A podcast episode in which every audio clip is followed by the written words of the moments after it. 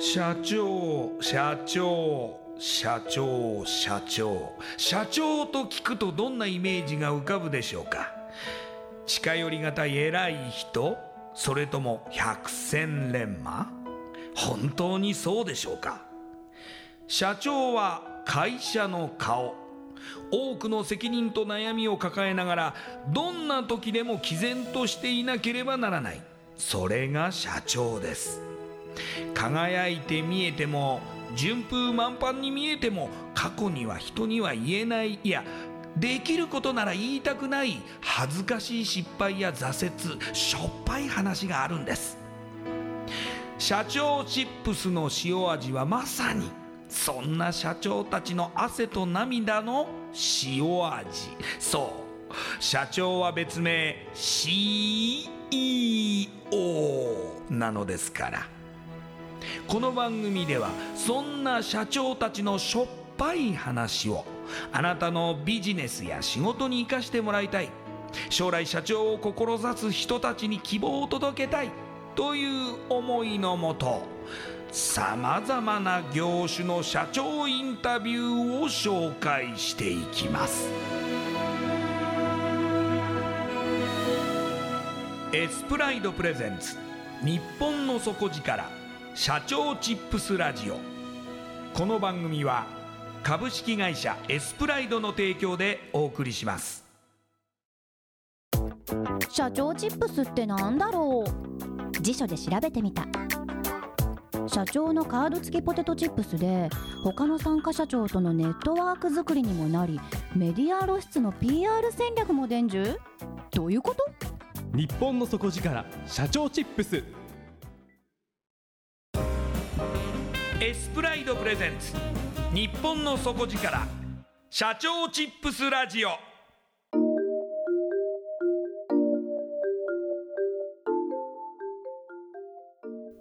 エスプライドプレゼンツ日本の底力社長チップスラジオ。こんばんは社長園ナビゲーターの西川真理子です。さあ今夜のゲストは株式会社オーダースーツ佐田代表取締役社長佐田信孝さんです。佐田社長よろしくお願いします。よろしくお願いします。ではまずはじめに私の方から佐田さんのプロフィールご紹介させてください。佐田社長は一橋大学経済学部をご卒業後1999年東レ株式会社に入社されテキスタイル営業をご経験。そして2003年お父様のご要望で株式会社佐田に入社し2005年には代表取締役社長に就任されます。バブル時代の大手取引先そごう倒産の影響で破綻寸前の企業を黒字化するも2007年金融機関の債権放棄とともに会社を再生ファンドに譲渡し2008年引き継ぎを終え株式会社サダを退社されます。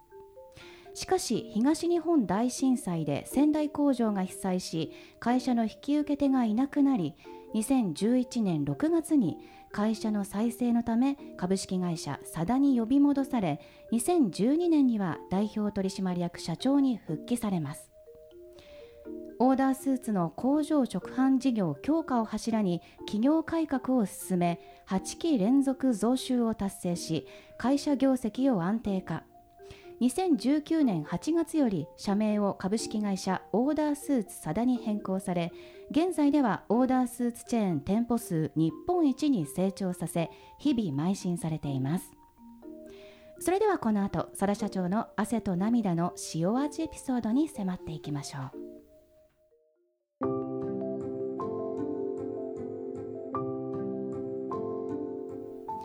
佐田社長。まず、えー、最初は、えー、新卒で東レ株式会社に入社されて営業されていたのは生地の営業だそうですね。あはいあの東レの、はい、糸を使って作った生地を、まあ、アパレルさんやあの各小売さんに販売するという営業をやっておりました。それはやはりそのお父様の会社が、まあ、スーツを作っていたからというところに影響されてるんですかね？あではなく、あのー、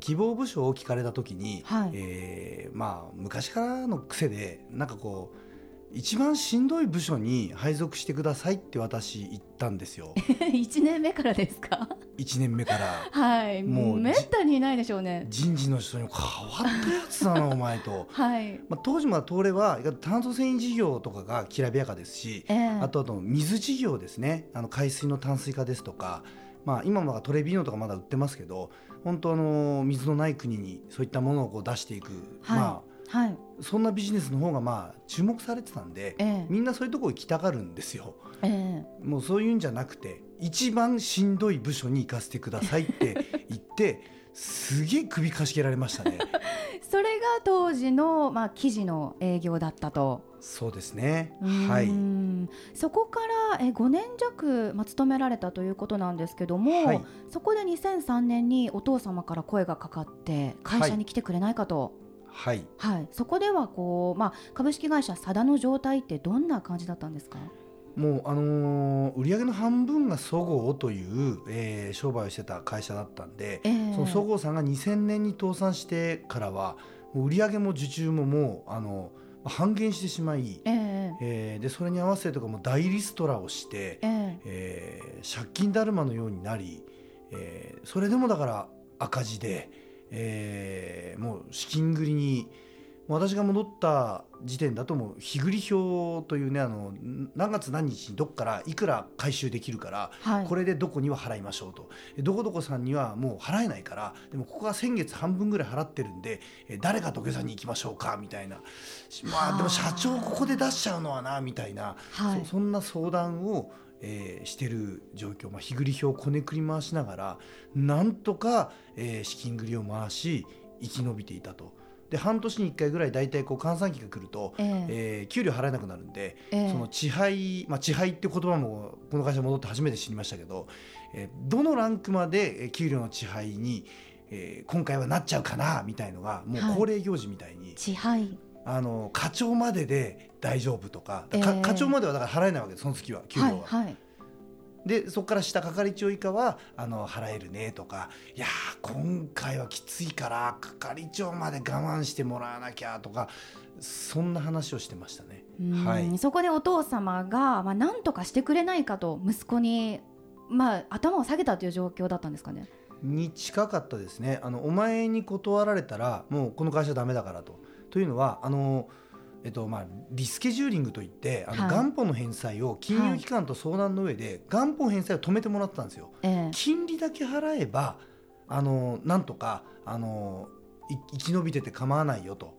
いう約束を金融機関としてたんですけど、はい。このリスケの約束をあの継続したかったら後継者を明確にしろって父は言われたようです。なので、えー当時の年齢で言うと私あ兄弟3人いるんですけど私男3人兄弟なんで。あの私しかいなかったんですよ。で、えー私に断られたらこの会社はもう行き詰まるからと、はい。えーなんとか帰ってきてくれないかというふうに父に言われたっていう話ですね。そこで佐田社長としてはどんな、まあ、決断しなきゃいけないのかな。でもまだ今、まあ、今ようやく記事の営業も、あのー身についてきて順調だったっていう感じじゃないんですか？まあ、やっと戦力になってきたかなぐらいだったんで本当当時のあの東レの上司の方々にははい。申し訳なかったと思うんですけど、はい。ただやっぱりこう、まあ、祖父も父もね、えー頑張ってビジネスをやってきてっていう背中を私にこう見せてくれてたんでああやってこう代々あのつながってきてた会社を私がノーって言ったから潰したっていうのはこれは私の中には選択肢としてもうなかったですね。父に頭下げられて、ええ。帰ってきてくれなかった言われたらええ。じゃあ4代目だねと言って帰るのが当たり前だと思ってましたんで、ええ。ちょっと早すぎないと思いましたけど、はい。まあ、会社の状況がしんどいからどうのこうのっていうのはあまり関係ない話でしたね。まあ、言われたら戻るもんだなんだというふうに思ってましたんで、はいで、まああのなんとかしなきゃということで破はい。綻寸前から黒字化されると。まあ、そうですね。はい。でも今となっては本当にそのオーダースーツサダとして、まあ、店舗もたくさん持ってらっしゃる会社さんですけれども、当時は卸製造がメインだったと、はい。もうあのいや小売りの売り上げはゼロでした。はい。あもうだ製造卸業でまあ、バブルの時代はその売り上げの半分がそごうさんで、はい。半分が世のテーラーさんたちですね、ええーオーダースーツの小売りをやってらっしゃる方々がお客様だったんですけど、はい。そごうさんが亡くなっちゃってからはこのテーラーさんたちだけが卸先とはい。いう状況で、はい。えーまあ大赤字でしたし、うん。えー資金も回ってないみたいな状況で、うん。えー戻ってきてからまあなんとかあの業績は立て直せましたね。いや本当に今日はですね、あのーまあ、最近、本当テレビでもメディアでたくさん佐田社長をお見かけするんですけども本当に伺いたいお話がたくさんありますがおそらく、あの時間が足りないと思いますので、はい。ちょっと先に進めさせていただきますけれども、そこから、えー黒字化するんですけれども一旦債権を放棄されて会社を再生ファンドに譲渡されると。まあ、あの当時年商が22億だったんですけど、ええ。あの有利子負債あのはい。借金が25億近くあったんですよ。えそうで金利だけで1億払ってたんですね、はい。今みたいに金利安くないですからね、はい。しかもその要注意債券みたいなレッテルついてましたんでだいたい平均して4.2%とかでしたね金利が。えなのでうん25億近く借りてたら1億金利だけで払ってるんですよ。はい。金利だけ払うだけでもう大変だったんで、うん。もうで利益なんかちょっと出しても全然借金なんか減らないんですよ、うんうんうんなのでもうこの借金減らしてもらわないと会社には未来がないから、まあ、オーナー権失っちゃうとかなんとかって話はありましたけどうんえ。とにかく金融機関に納得してもらって、えー借金の棒引きをしてもらう、えうん。えーそちらに向かうという決断をはい。しました。だからまあ黒字化してたんで結構、えええっと営業利益で1億7000万ぐらい出したんですね。はい。で利益出せる会社になったんでっていう話がないとそんなこと絶対してくれないんですけど、ええまあ、利益出せる会社になってるし借金棒引きすれば本当にこの会社いい会社になって未来永劫頑張ってくれるよねと。そう金融機関としてもそこからいろんな形で、まあ、またあのいろんな事業やるのにお金も借りてくれるだろうし、えーいろんな形でお金を回収できるから放棄した分はあ回収できるはずだという、えーそんな見立てで債権放棄ってしてくれるんですよ。うん。そこで、まあ、経営からは退かれると一旦。そうですね、はい。あのーファンドさんにあの会社を渡すという形をええ。もう取ることが条件になっちゃったんで、ええ。はい。しかしながらこのタイミングで、まあ、2011年ですね東日本大震災が起きたと。はい、いうことでその、まあ、佐田さんが持っていらっしゃった仙台工場が被災されたんですね。そうですね。宮城工場はまあ屋根落ちまして、ええ。であとはまあ宮城に国内工場の拠点があるので分かるように北のテーラーさんたちがはい。卸先のメインだったんで、ええ。この東北のテーラーさんたちが大量廃業しちゃってるんですよ。あの震災で。まあ、数字で言うと大体売上の3分の1が震災で飛んでますこの大会社は。きいですね、はい。待ってテイラーさんはまたあのやり直そうという感じではなかったんですか？もう結構年齢いってる方が多かったんで、えー当時だからお客さんちょっと辞めるっていうところにちょっともう一回頑張りましょうよって言いに行って一番聞いた言葉は我々の世代はあーもうこれで終わったからというような言葉が多かったですね。当時の雰囲気を思い出してもらえればうん。なんか皆さんもだからなんか思うことあると思うんですけどはい。もうちょっといいわという方が多かったですね。でもそうなると売上の3分の1を失うそこで佐田社長はどういう戦略を考えられたんですか？この卸業の方は減ることはあっても増えることはないと。で当時10店舗ぐらいちょぼちょぼとやってたんですけど、まあ、直販事業をやっていたのでこの直販を伸ばすという方法しか、はいもうあの会社の業績を立て直す方法はないというふうに私はもう腹をくくりました。えーでそのまあ小売りできる、まあ、ご自身で作って販売するっていうそのスタイルを広めていこうと。そうですねあの製造小売業みたいな言葉は当時すごくこう前向きな言葉として、えーまあ、世の中に捉えられていたので、はいまあ、そのユユニクロさんや島村さんなんかはそうでしたけど、はいあの SPA ってやつですね。えーえーなのでその製造小売業の業態にうちの会社はなるぞということをまあ会社の方針として打ち出して、えーまあ企業改革に向かいましたね。えーオーダースーツ多田さん現在では全国53店舗にまで拡大されているオーダースーツの、えーお店なんですけれどもその、はい。オーダースーツの概念を変えられたということですごく話題なんですが、どんはな商品なんでしょうか、えっとまあ弊社はあのマシンメイドのフルオーダースーツを作っております、はい。えーお客様お一人お一人のオリジナルパターンを CAD という、まあ、自動設計システムですね。ええ。コンピューター上で、えーパターンを起こしでそのパターン通りにあの CAM という自動裁断機が生地を一枚一枚、えーカットしましてそしてラインで縫い上げるという作り方をしてます。ええええだこのパターン起こしと裁断という工程がかつてやっぱ職人が最も絡まなきゃいけない工程だったんですよ。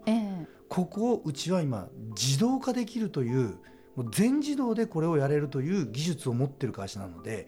えーこのまあ機械化自動化を究極まで進めたオーダースーツの製造を行ってる、まあ、そういう工場を持ってる会社なんですね。その直販なので工場直販なので、えーかなり攻めたこう値決めができているというのが、まあ、今のうちの会社の強みだと思いますね。いや私びっくりしましたけれども、はいオーダースーツが1万9800円からそうですね。あの、まあ、初回限定ってしてるんですけど、ええ。あの通常あの、まあ、メンズもレディースも、あの一番底根のえ上下ですね。ジャケットスラックス、まあ、はい。女性であればえジャケットスカートかジャケットパンツで、えー、2万4800円っていうのがうちの底根で、ええ。で初回の方はあどのランクでもその5000円引きますってやってるんですよ。はい。なのでこの底根のものを初回の方が選んでいただければあ1万9800円になりますよと。はいあの普通の商品はあの処分品を除けばあの大体3万5千円ぐらいなんでええ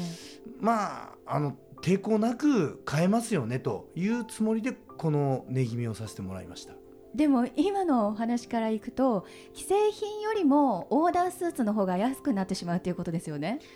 ということですね。ですよね。あの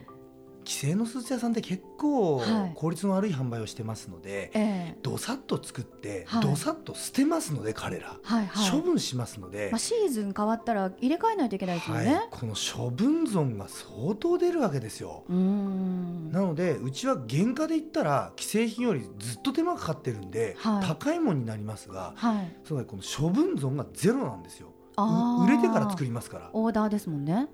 だ自分では大変効率のいい、うんあの商品を作って売ってると思ってるんで、えしかもそれをだから直販でやれてますんで、えうんうん間の中抜きが全然ないですから、はい。とやっぱりかなり攻めた値決めがあの可能になってるんですよ。いやしかもですよもうあの一昔前はオーダースーツといえば例えば重役の方が着られていて1着10万円以上するとか、なんかそういう役職の方が着る、まあ、すごいものみたいなイメージがあったんですけども、はい。佐田さんのお客様って若い方も多いんですよね？そうですね。大体真ん中言うと30代前半が真ん中でええからまあ上は当然あの何歳も来ますが、ええまあ、グループで言うと、まあ、私が団塊ジュニアのど真ん中の世代今45歳なんですけどはい。この団塊ジュニア以下って方々がとにかく来てくださってますね。うーんいやーはいでもスーツはやっぱりこう体に合ったものが一番ですしはいしかもオーダーで結構リーズナブルに購入できるのであれば行きたいなと思いますもんね。あそう思っていただければ嬉しいです。えーまた店舗数も増えてますけれども今後会社の、まあ、はい展望としてはどのようにお考えなんでしょうか？あまあ、ここのところあのその移転拡大というですね、えー家賃も倍ですが売上も倍を目指しましょうとか家賃3倍ですが売上も3倍を目指しましょうみたいな、うんあのーこの移転拡大をした店舗が大成功してましてえ今後こういうこの移転拡大まあ社内ではちょっとフラッグシップショップ戦略みたいな言い方もしてるんですがーえ各地にやっぱりフラッグシップショップとなる、えー店舗そう移転拡大という形で、えー作っていこうというこの方向の戦略もちょっと力入れていこうと思っております。ー東京ですとこの店舗が今メインですと言いますか、まあ、何かおすすめのところってありますか？最近ですと、あのー新宿の、あのええ。丸い面に出させていただいたんですよ。もともと新宿ひ東口にも店舗あったんですけどあのうん雑居ビルのビルの3階に。はい。ここはやっぱり移転拡大させていただいて当然あの新宿の丸い面ですから、うん。あの家賃もまあ倍だ3倍だぐらいの話なんですけど全然そのぐらい作れそうな今あのお客様が来てくれてますので、えまあそんな形でまあ移転拡大ま東京のもうフラッグシップショップとしてうん。新宿丸い面みたいな形に今させていただいてますが。はい。いやもう本当にあの影響力がどんどんどんどん大きくなっていくような気がしますけれどもあの、まあ、社長チップスラジオでは将来社長になりたい、まあ、起業したい若い方に、まあ、現在の社長からメッセージ、アドバイスをいただきたいというのがありますので、最後にお願いできますか？まあ私があのーまあ一昨年のねえー年末にえー出した本のタイトルでもあるんですけどこれあのー祖父のあの戦争帰りの祖父の口癖だったんですよ。あの迷ったら茨の道を行けという言葉を送りたいと思います。はい。まあ、この言葉の意味はあの人間って怠け者なので、うん。まあ短期的なあの快楽に飛びつき、えー痛みからは逃げ回るというのが人間の、まあ、人間も動物だったんでしょうがないんですけど、はい。本能に刻まれた、まあ、プログラムなんですけどでも2つの選択肢で真剣に悩んでいるとすればですよ。この怠け心を、えー理性の力でねじ伏せられたならば本当はどっちの選択しなきゃならないかその人分かってるんですよ。はい。だから悩んでるんですよ。はい。まあシンプルに見ると大変な道かもしれませんそっちの方が、うん。茨の道なんでしょう、はい。でもそちらを私は絶対に選ぶべきだと。自分の経験から言い切れますのでそんな言葉を、えー迷ったら茨の道を行けという、えーアドバイスを送りたいと思います2020年も茨の1年になりそうですかね？あの私あの生まれてこの方ずっと茨の道歩ん 歩んでると思ってますんで、はい。まああのそういう道もまあ結構楽しいんですよ茨の道も。はい。おそらく新年から元気をもらえた方がたくさんいらっしゃるんじゃないかなと思います。今夜のゲストは株式会社オーダースーツ佐田代表取締役社長佐田信孝さんでした。ありがとうございました。ありがとうございましたクトのある PR がしたいけどどうしたらいいのか。採用の時学生の印象に残せるようなものがあればな。社長同士のつながりを作りたいんですけど。社長さん悩んでいませんか？その悩み解決しましょう。日本の底力社長チップス。